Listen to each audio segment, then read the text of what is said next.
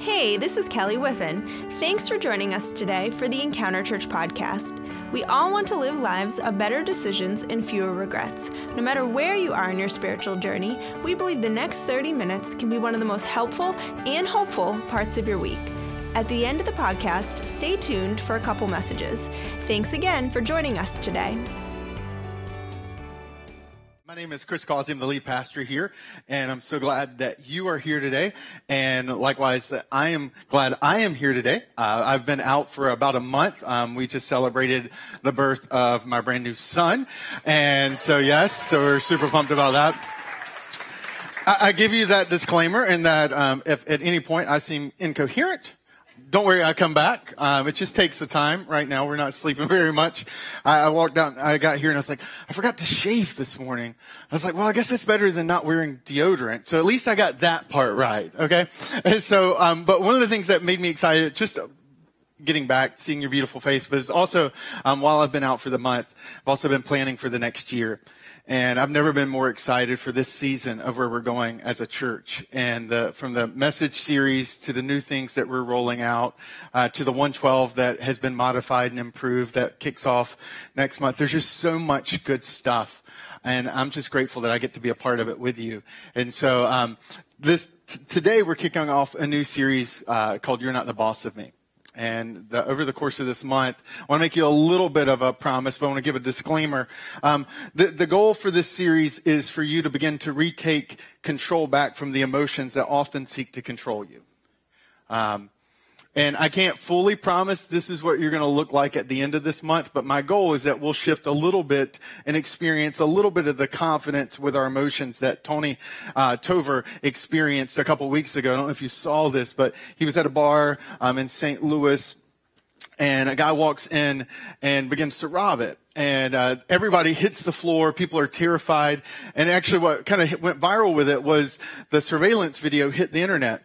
And so you see this man sitting at the bar, and he's just kind of confidently sitting there while the bar is actively being robbed and this man is walking around with a gun and pointing it and telling people, give me your money. And, and Tony not only just sits there with swagger at the, the, the like counter, he not only defies it, he goes and defies St. Louis law and lights a cigarette. Like that's not even legal in St. Louis. They're like, this is how confident this guy is. And then when the man tries to steal his cell phone, he yanks it back from him. Like if somebody tried to yank my, I'd give him my cell phone, my wallet. I'd tell him where my like safety deposit box was. Like, I mean, you know, you want my passwords to my Gmail account? I'll give you that one too. Right, but Tony sits there and with this like bravado that is mind blowing, just stands the guy down. Tony in that moment was in control of his emotions. His emotions were not in control of him. And the reason I think this series matters is because I don't have to know you to know this about you. I know this about me too. Is that the moments in my life where I wish I could redo, the moments in my life where I wish I could undo, were often the moments when the emotions were in control of you. Right? The moments that you wish you could redo, the moments you wish you could undo were those moments when the emotions were often in control of you. And so the question I want to address today, the, the, to lean into is what do you do when you find yourself in a moment where the emotions are in control of you? What do you do? How do you navigate it? From the jerk at work that you can't get away from to the jerk at home sometimes that you're stuck with, to the teenage kid or to the seven year old who thinks they're a teenager, and everything in between. How do you navigate and deal with the emotions when they're in control of you? And to answer the question, I want to take you back to a song to a poem written 3,000 years ago. Now, if maybe you're like me and instantly you just developed hives because the Epic of Gilgamesh or Beowulf just came to mind. Because when I was in school, I remember having to read really old poems and really old literature and, and just jump back 500 years to Shakespeare. And oftentimes I didn't understand it. And so the idea of a poem 3,000 years ago being able to speak to your moment today can seem a little bold, but uh, what's amazing is if I hadn't told you, you probably wouldn't have even known it was written 3,000 years ago. It was written by a man who is one of the most prolific songwriters in all of the Bible. See, the book of Psalms is actually, the word Psalms means song or poems. And so the book of Psalms were the ancient Jewish hymn book. We sing on and kind of read off of t- TV screens. Uh, there are some churches today and churches throughout the last few hundred years who pull up books and read from them. And for the Jewish people, they used the book of Psalms. That was their hymnal. That was the songs they sang when they gathered together religiously. And the biggest songwriter of the group was a guy named David. David is one of Israel's most famous kings. He lived about 3,000 years ago. And to, when I say he's the most prolific writer, I mean 150 Psalms. David's responsible for 74 of them. So he almost wrote half of the Psalms in the book.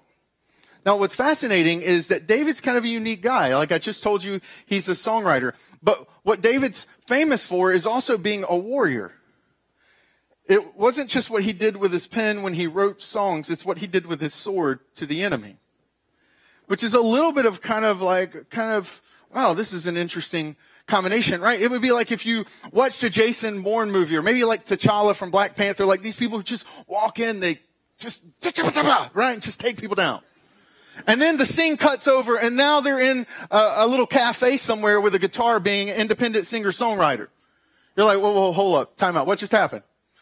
He was just taking some people down, and now he's like, this is a song I wrote about my cat last week when the cat got sick. Just really emotionally did something to me. Right? You would be like, this does not fit. But yet, that's who David was. An amazing warrior, and yet a sensitive poet. And the thing that was amazing about David is David wasn't just control of his body, he also modeled for us how to control his emotions. And the psalm that he wrote that I want us to look in today is part of like a, would have been a shorter album release of one from Psalm 37 to 40. They're kind of a group because of some thematic elements that we won't get into today. But in the middle of those David gets to Psalm 40 and he lays out a pattern for us that I think answers the question what do you do when you find yourself in a moment when the emotions are in control of you? It gives us a path for us to follow along. What's unique about David is that of the 74 that he wrote, 43 of them are the type of Psalms that deal with negative emotion.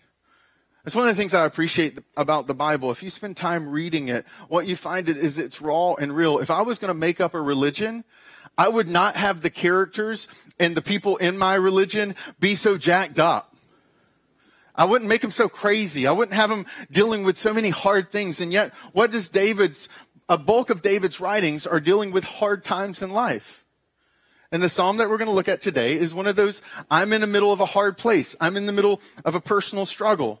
In Psalm 40, at the end of the, of the passage, in verse 17, he writes these words But as for me, I am poor and needy. May the Lord think of me. You are my help, my deliverer. You are my God. Do not delay. We see David write the end of this like album. He gets to this place where he essentially says to God, God, I'm, I'm broken. I'm poor. I'm needy. He's not just talking about financially, he's talking about emotionally because he's been walking through a hard time. He's going through a really challenging circumstance. We don't exactly know what the circumstance was. If you read Psalm 37 through 40, which were all our collective group, um, we know that from the collective reading that it was something he had done. It was a personal choice he had made that had caused some consequences and some personal agony in his life that had rippled through his relational world around him. And I'm actually grateful that we don't know exactly what it is because it's just vague enough that we all can step into his struggle. That we, we can all lean into and learn from what David does in this moment. And that the first thing that David does in, in dealing with and addressing his emotions when they're in control is he, he just recognizes that they're there. Right? He makes the point at the end of Psalm 40 to say, I am poor and needy. May the Lord think of me. You're my help. You're right. He's like, God, I'm just devastated. I'm in agony. I need you. And I don't want you to skip over that because it's actually a really important and powerful first step when you're dealing and you find yourself in a moment when the emotions are in control of you. You have to notice it. You have to recognize, wait a second, I'm experiencing some really strong emotions right now. You got to label it. So, you know, I'm really angry right now. This is something I do with my seven year old. I'll, I'll, see her kind of emotionally kind of start to bubble up. And, and my first question is, what are you, what are you feeling? I want you to learn to label what you're feeling right now. Because many of us go through the course of everyday life and we never even label the first thing. That we never label the anxiety. We never label the anger or the fear or the guilt or the shame that oftentimes is driving us in those moments. And by teaching her and training her to label what it is, it starts to put her back in a leadership role. You see, emotions aren't good drivers, but they're really good indicators. If you kind of think of your car, emotions would be the dashboard lights. They're not the driver. They're really bad when they get in the driver's seat, but they're really helpful for you as the driver. But like any car that has a little bit of age on it, you've probably noticed that sometimes the check engine light comes on when there's no reason. If you happen to step into my 2003 Buick LeSabre, sweet, sweet ride, you'll notice that my dashboard's currently lit up like a Christmas tree. And it's because my, my gas cap is loose. Now I could react and drive into a, a, a mechanic and say, you know, drop hundreds of dollars and say, I want these dashboard lights to disappear. But the reality is it's a gas cap and it's a defect with, with Buick LeSabres from 2003, and I live with it. And so, while emotions are indicator lights, they're, they're trying to make us aware that something's not exactly right. It doesn't always mean that there's something wrong. That's where the labeling is helpful. I am living this right now. I am um, pretty sleep deprived. My wife, really sleep deprived. And I've just found, like Jenny, uh, we had like a, a, rough night two nights ago, and I walk in to the living room. She's like, "You just look really angry right now." I was like, "I'm not. No, I'm not angry. I'm just. I think when I don't sleep, my face looks angry at the world." And you know, I just kind of like grunt, get to the coffee, and, and then I move to the next thing. But there's actually like she's kind of picking up on something. Like um, there's a general category when you find yourself hungry, angry, lonely, tired, stressed. Those are normally moments where the emotions can easily slide into the driver's seat. Right? When I'm sleepy, and Jenny's wise, when I'm sleepy, I, am like the, the, the worst version of me when I'm sleep deprived. For some of you, it's when you're hungry. Right? Like you become this next level terrifying individual. There's even like a word for you, like hangry. Right? Like I, two of the four members of my family experience this transformative power of hunger. And so if we're on a road trip and I start to sense rumblings of my wife or my daughter getting hungry, I will switch five lanes to get to some grocery store or some gas station to get some food in them because hangry happens. It's real.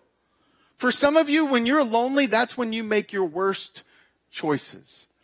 And for some of you, it's when you're stressed and you feel pressure and you feel powerless in the midst of it that some of the worst moments come out. But by labeling it, you put yourself in a position to navigate it. And that sets you up for, I think, what we see David do next. So David's labeled it. We know why he writes Psalm 40. He writes because he's in a broken, difficult, hard, agonizing, emotional place. But then you jump back to the beginning of verse of Psalm 40 in verse 1, and it feels almost like whiplash. Because he begins the whole psalm with this I waited patiently for the Lord, and he heard my cry. Now, this is important. I read verse 17 first because I want you to know why he wrote it. Because what can happen is if you start with Psalm 40 at the beginning, you can miss the power of what David was doing. Because Psalm 41 starts off really positive. It sounds really good. It's the type of sentence, if we all could pick in life, we would want to say Psalm 41. We wouldn't want to be in a place where we're saying Psalm 40, 17. But yet David's saying them both. Why? It's because he doesn't just recognize and label where he is. He then intentionally, with this psalm, begins to recount not where he is, but where he was. You see, what happens when you have these strong emotional moments is it gets really cloudy. We lose perspective. Most of us fall into the trap of believing that we're really good predictors of the future, but we all stink at predicting the future. But David understands something that while we may all stink at predicting the future, we're all really good at remembering the past.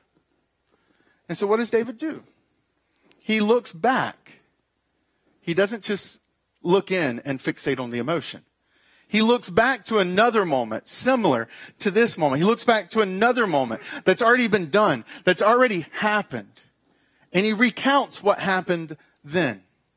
He remembers that moment that he felt back then where it was so agonizing, it was so heavy, and it was so overwhelming.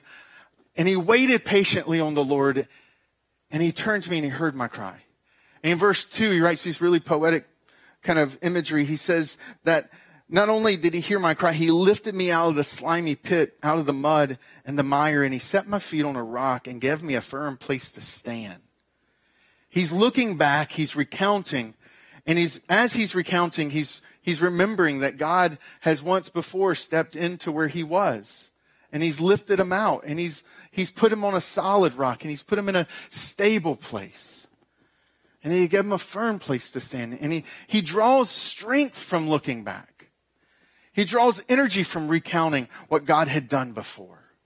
And this is an inspiration for him in this verse 17 moment that he finds himself in. He's drawing strength from where he's seeing God work before. He's not just freaking out. He's not just kind of collapsing inwardly. He's remembering.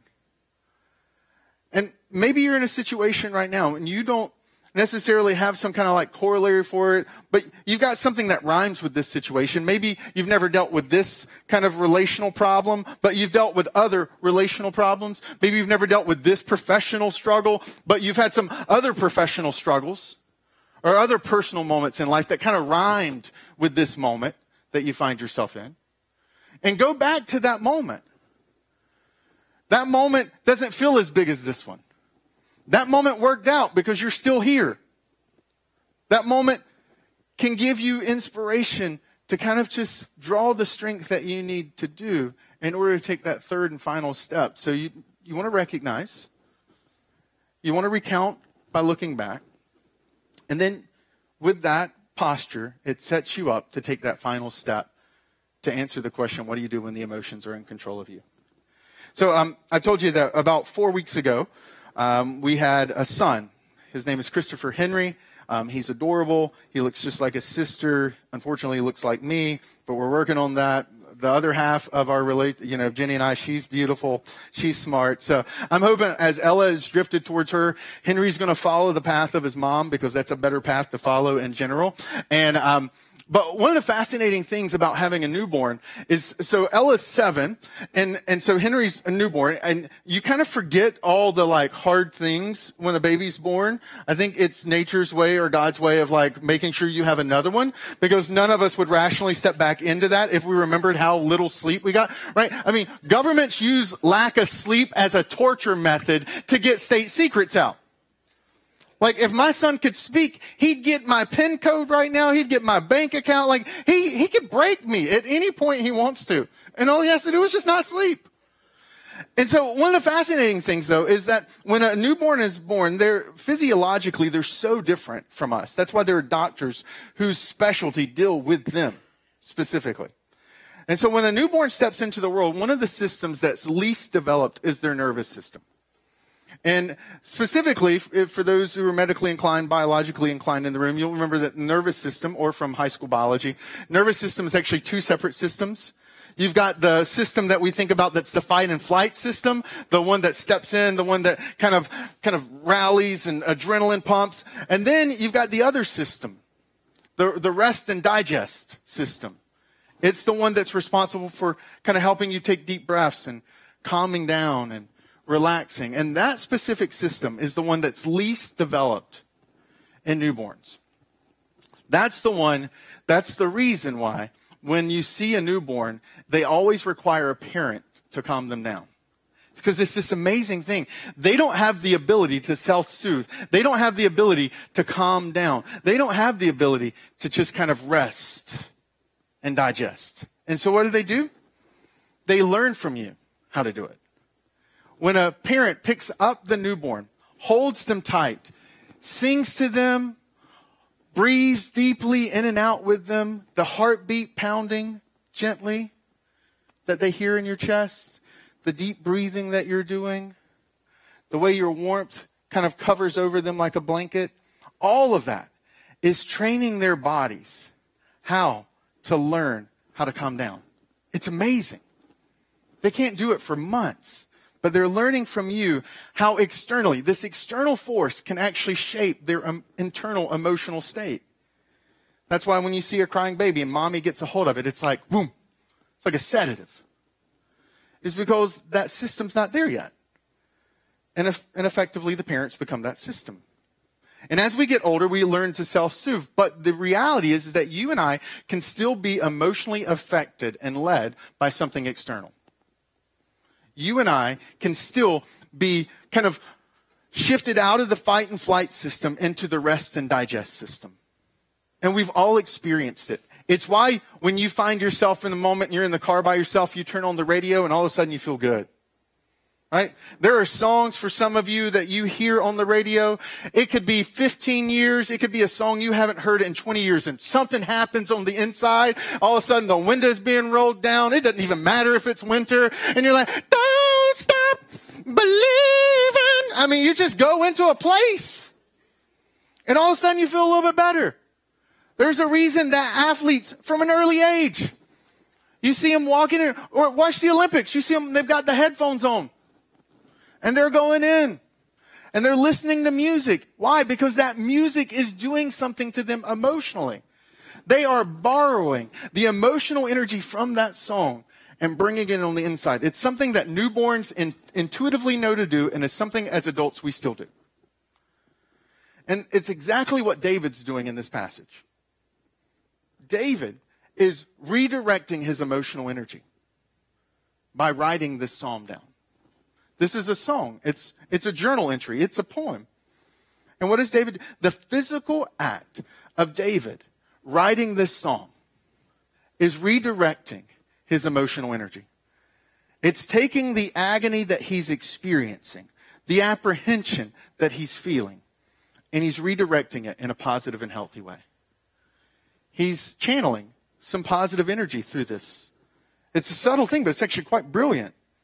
There are other ways. It's not just singing or listening to music or journaling or writing. Sometimes it's just taking a step back and taking a few deep breaths or taking a walk, getting outside and breathing in to get a fresh perspective so that you can continue to, to recognize, label the emotion and recount previous moments where you made it through and it turned out okay and then redirect that positive energy into this kind of current negative space that you find yourself in.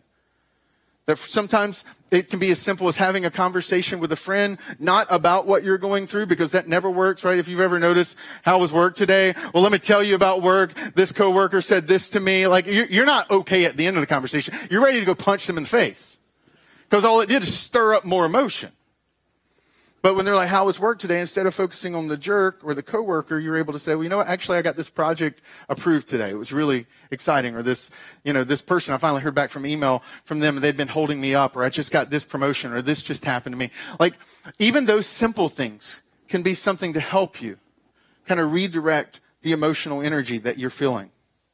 And that all of this, just kind of practically, I talked about the jerk. So kind of put it all together. This is what it looks like. You're sitting at work, somebody at work makes you really angry. You don't lash out. First, you look in, you label it. You're like, okay, let me recognize what's happening. I'm really angry at them. Why? I'm angry because the way what they just said to me belittled me, or they dismissed me. And for me, that really makes me mad. That's why I'm wanting to slap them or pick up my computer and hit them. Okay, that's good. They just belittled me. Now, you know what? Let's recount they're not the only one that makes me angry like this. I had a cousin who used to do this all the time. Is that cousin who went to that better school that whenever they came and they asked me what I was learning in my school, they'd make little snide comments about what they said. Oh yeah, yeah. And I, I wanted to hit them with something too. But you know, I never had a pending criminal charge. I never lashed out. I navigated them. I can navigate him too. And then not just the recognizing, not just the recounting, but now the redirecting. So I'm going to take a deep breath and I'm just going to walk away because if I stay at this cubicle, there's probably going to be a criminal pending charge pressed against me. So I'm just going to walk away. Now, I, I, this is a, an oversimplified emotional example. You put your situation in your circumstance, and what you'll find is if you're willing to recognize in the moment, label what it is, recount a moment that's similar where you didn't take the bad choice, and then take a step back and redirect some of that emotional energy, what you'll find is oftentimes this works. This is what I've been doing for the last month without sleeping because everything just makes me frustrated on the inside. I, I, I, mean, I had water dripping on my head a couple weeks ago. It was like a week after Henry was born. And my wife was like, he's already, I mean, I was over there and she was like, what's wrong with you? And I was, this water, it keeps dripping on me. I don't think I can handle it. And she's like, are you being for real right now? Like this boy already broke you and he's like a week in to this planet. Like this isn't good. I'm like, I, I know. I just, I need sleep. I mean, I just felt it. But I, I, I do this regularly because I know whenever bad news hits right now, I'm just frustrated with it because I'm tired. So I take a step back, I recognize, I recount, and I redirect. But in the midst of all of that, the true power of this psalm isn't David's example. As good as this coping mechanism is for answering and addressing the question, what do you do when the emotions are in control of you? I think the true power of this passage goes beyond that. It's actually quite subtle. What David does in, in Psalm 40, I think that's really powerful for us, is that David demonstrates hope. It takes hope to write down Psalm 40. It takes hope to wait. So I want to take you back to verse 1. He said, I waited patiently for the Lord. He turned to me and he heard my cry. Now, David writes this not in English. He writes it in a different language. And the way he wrote it that day when he wrote this thing down, um, it says waited patiently in the English, but the original language is David writes the word waited twice. He says, I waited, waited on the Lord. David's like, I don't want you to miss it. You weren't there that season. You weren't there in that moment. I wasn't just waiting. I was waiting, waiting on the Lord. I don't know how long that season of his life was. I don't know how heavy what he was dealing with in that moment. But I know that when David writes it down emotionally, the way it's reflected is he has to write the word wait twice. And then he, he turns and he says, What? He turned to me and he heard my cry. The imagery there, this doesn't do it justice. If you've ever seen a parent with a small child who's on the ground, who's been doing something over here, and all of a sudden it's that parent's whole course is redirected and is down on one knee and is focused on the child, and there's compassion and there's mercy, and they're like, oh, sweetie, I'm so sorry. If you've ever seen that, that's what David's describing a God who turned to him, who got down on his knee and he scooped him up and sustained him. And this is deeply emotional. This is like alive for David as he's writing it. And he says, he took me out of a slimy pit, out of the mud and mire, and I love it. He uses two different words because he's like, not only was I sinking, but it was stinking. Because the mud and mire kind of has this connotation of something that was like death ridden, decaying. It's funky. Doesn't smell good. And he has no place to stand. He had no bearings. He had no stability. I don't know if you've ever been in a place like that where you feel like everything around you is falling apart and you are too. He's like, that's where I was. And what did you do? Not only did you turn to me and you heard my cry, but you lifted me up and you put me on a solid rock. So I guess if you've ever seen a child learning how to swim, there's this terrifying moment when they're in over their head where they realize like, if I go down to find ground, I die. And yet, what happens is the lifeguard instructor comes and picks them up, lifts them up, and puts them. And something happens internally when they get placed on solid ground. They feel stable, they feel secure, and they feel. this is what David's describing. He's like, I have experienced God lifting me out. But the most powerful part about this passage is a subtle piece of punctuation. See, I think David could have easily had a period, but he doesn't. He could have just said, verse 1, I waited patiently for the Lord, period. That was it. That was all. That was the story. Period. I waited. And I waited, and nothing happened. I was sinking in a slimy pit, mud and mire. Period the end. That's all that happened. But we don't find a period, we find a semicolon, which is a very powerful piece of punctuation in a life story. I don't know if this was a year. I don't know if this was five years, but I do know that there was not a period that got put there. A semicolon did. See, David was semi hopeful. He had a sense that no matter where he was, there was still a chance that something could happen. Something could be redone. He's like, look, look, look, I, I need you to know I'm waiting, waiting. This is not the end of my sentence. This is just a life season. This is just, this is just where I am, but this is not where I'm headed. I'm waiting, waiting. I don't put a period. I don't put that period there yet because God's not done with me. I have a hope in Him. I have a trust in Him. I believe, right now I'm just waiting, but I believe something's going to happen. Something's going to turn around. And that for many of us, that what oftentimes keeps us on the edge and prevents us from stepping in jumping in, leaning into hope is that we're not sure it's going to work out. We're hedging our bets and we're not really sure if God's big enough to handle our struggles. If God's really big enough to handle the addiction, if God's really big enough to handle the relational, romantic status that we find ourselves in, God's really big enough to handle the loneliness or the depression that I'm dealing with on the inside. And we put a period and then we move on. And what's beautiful about Psalm 40 is David refused to put a period. He believed that God was the God of the semicolon, that God was able to take what had been written and add something to it that completely changed the sentence. Isn't I waited patiently for the Lord, period, so vastly different than I waited patiently for the Lord, semicolon, he turned to me and heard my cry? Radically different sentences because of a semicolon. And that for some of us right now in situation, I believe you're on this side of the semicolon. And your next choice is to determine whether or not you're going to put a period there or whether you're going to hope, whether you're going to lean, believe, and live in a way that says, God, I believe there can be another side to this story, another turn to what's already been written. I believe you're the God of the semicolon. I believe that you're a God who's able to do immeasurably more than I could ask or imagine. Have you put a period where God wants to put a semicolon? Have you said that about your relationship? Have you said that about your professional life? Have you said that about you personally and what you're feel enslaved to? And is it possible, as we look to this next season of life, that God wants to put a semicolon where you've put a period? The reason I can say that is because this summer has been the summer of semicolons for me. Seven years ago, Ella was born. And we always wanted to have more. And for seven years, we hoped, we believed, we sought medical advice. And still, year after year after year after year, I waited, waited,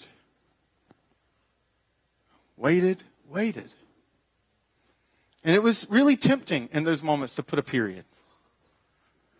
And yet, what's happened is that in this situation, hope materialized in a way where God in, interjected a semicolon. Because four weeks ago, he was born.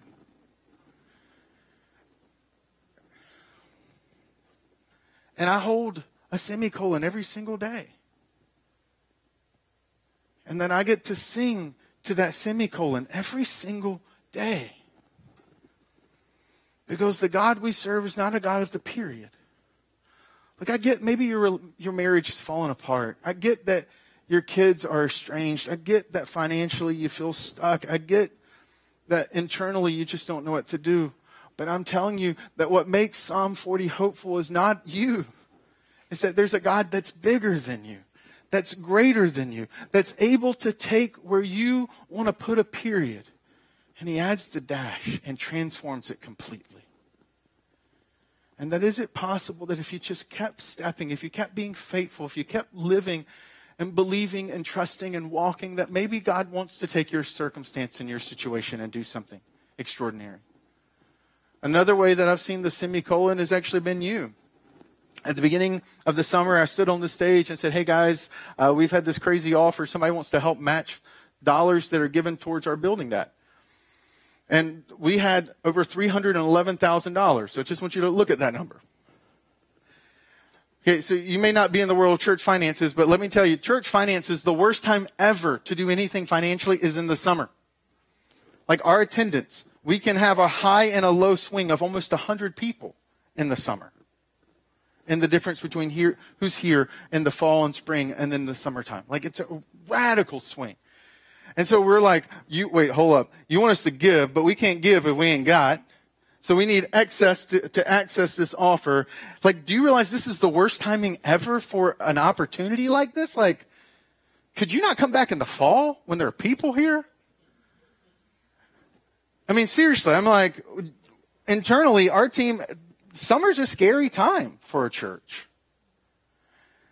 And yet, extraordinarily, there wasn't a period. God put a semicolon because as of today, this is what we owe in building that.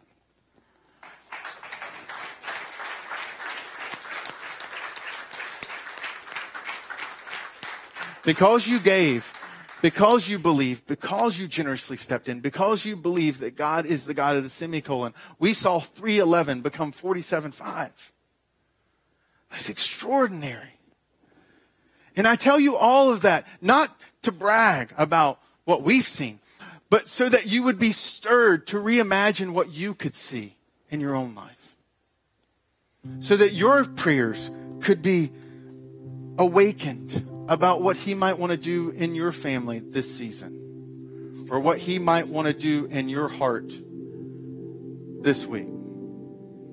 Or maybe to awaken some dreams that you've let die, or to bring a romantic life back into your life when you thought there was no chance. Like, what precedes change is often hope.